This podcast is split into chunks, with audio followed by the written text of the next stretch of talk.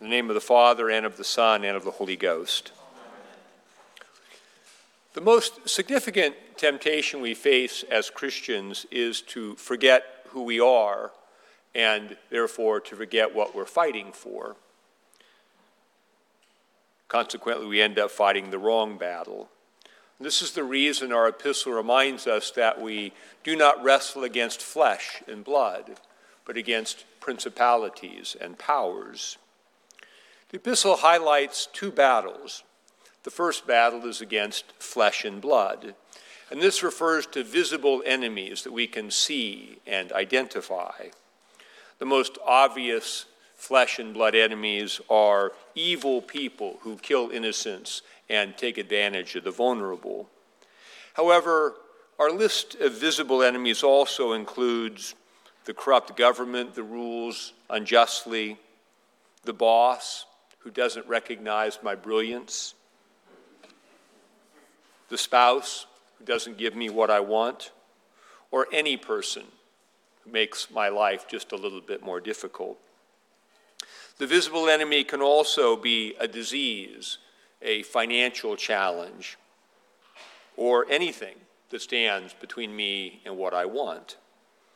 We fixate our attention on our visible enemy, and our happiness comes to depend on how we fare in the battle against them, or him, or her, or it. The second battle the epistle mentions is against the principalities and powers. These are the devil and his rebellious angels. The invisible enemy works within our visible battles.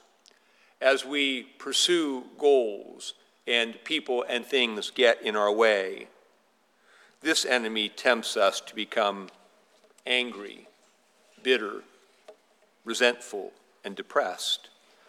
This enemy tempts us to strike back, to take justice into our own hands, and to grab what we want at any cost. This enemy makes us feel entitled and fills us with complaints and grievances. One of the devil's main weapons is our lack of awareness. We are so busy fighting the visible battle that we lose sight of the invisible battle for our souls. Lack of awareness is combated by what the Bible and our epistle today call watchfulness. To be watchful is to be on the lookout in our prayers for how the invisible enemy is using our visible struggles to undermine our faith. Watchfulness also means learning to embrace our visible challenges as opportunities to grow in faith. We look for how God is using our visible battles to develop faith, to purify our hearts, and to cultivate within us the virtue of perseverance. The greater invisible battle can only be engaged by people who are committed to faith in Jesus Christ. Apart from Christ, we can't even see the invisible enemy. As 2 Corinthians chapter 4 says, "If our gospel is veiled, it is veiled to those who are perishing, whose minds the God of this age has blinded, who do not believe, lest the light of the gospel of the glory of Christ, who is the image of God, should shine on them." A central point of Jesus' ministry was the revelation that the devil is the real enemy. When Jesus engaged his main battle, he did not lead his followers in an assault on the Jewish leaders in Jerusalem or on the Roman legions in Caesarea. Rather, he was led by the Spirit into the wilderness to do battle with the devil, a battle that intensified later in his life at the Garden of Gethsemane. Jesus understood that his death in obedience to the Torah was a triumphal act of conquest in the battle against the real and invisible enemy. Colossians chapter 2 describes this triumph and our baptism in this way. "And you being dead in your trespasses, God has made alive together with Christ, having forgiven you all your trespasses, having wiped out the handwriting of requirements that was against us. He has taken it out of the way, having nailed it to the cross, having disarmed principalities and powers. He made a public spectacle of them, triumphing over them in it, it being the cross.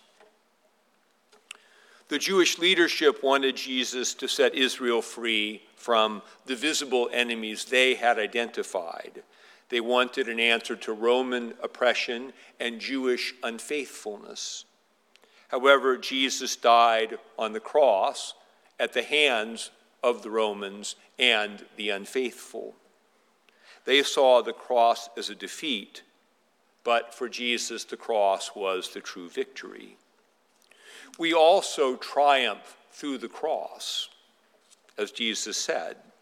If anyone desires to come after me, let him deny himself and take up his cross and follow me. For whoever desires to save his life will lose it, but whoever loses his life for my sake will find it. For what will it profit a man if he gains the whole world and loses his soul? We vowed to take up this battle against spiritual evil in baptism. We were asked, do you renounce the devil and all his works, the vain pomp and glory of the world with all covetous desires of the same, and the sinful desires of the flesh, so that you will not follow nor be led by them? We answered, I renounce them all. I will endeavor by God's help not to follow nor be led by them. And then we were signed with the sign of the cross, in token that hereafter we shall not be ashamed to confess the faith of Christ crucified, and manfully to fight under his banner against sin, the world, and the devil, and to continue Christ's faithful soldier and servant unto our life's end. The chief temptation in the life of faith is to get distracted by the enemies of the soul, forget who we are, and fight for all the wrong things. This is the reason Jesus said to do this in remembrance of me. Here we gather to remember what Christ has done and to remember who we are in him. Demonic temptation is aimed at our faith. The principalities and powers are not interested in merely garden variety sin. Those are just the beginning of demonic temptation. Once we bite on lust, gluttony, or sloth, the tempter becomes the accuser, filling us with guilt, shame, and fear, trying to convince us that we are now beyond forgiveness and beyond grace.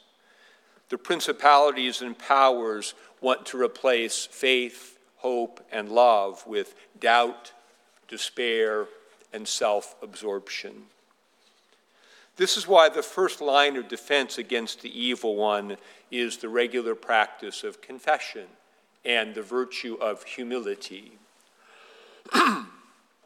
Confession and humility keep us in the grace of God.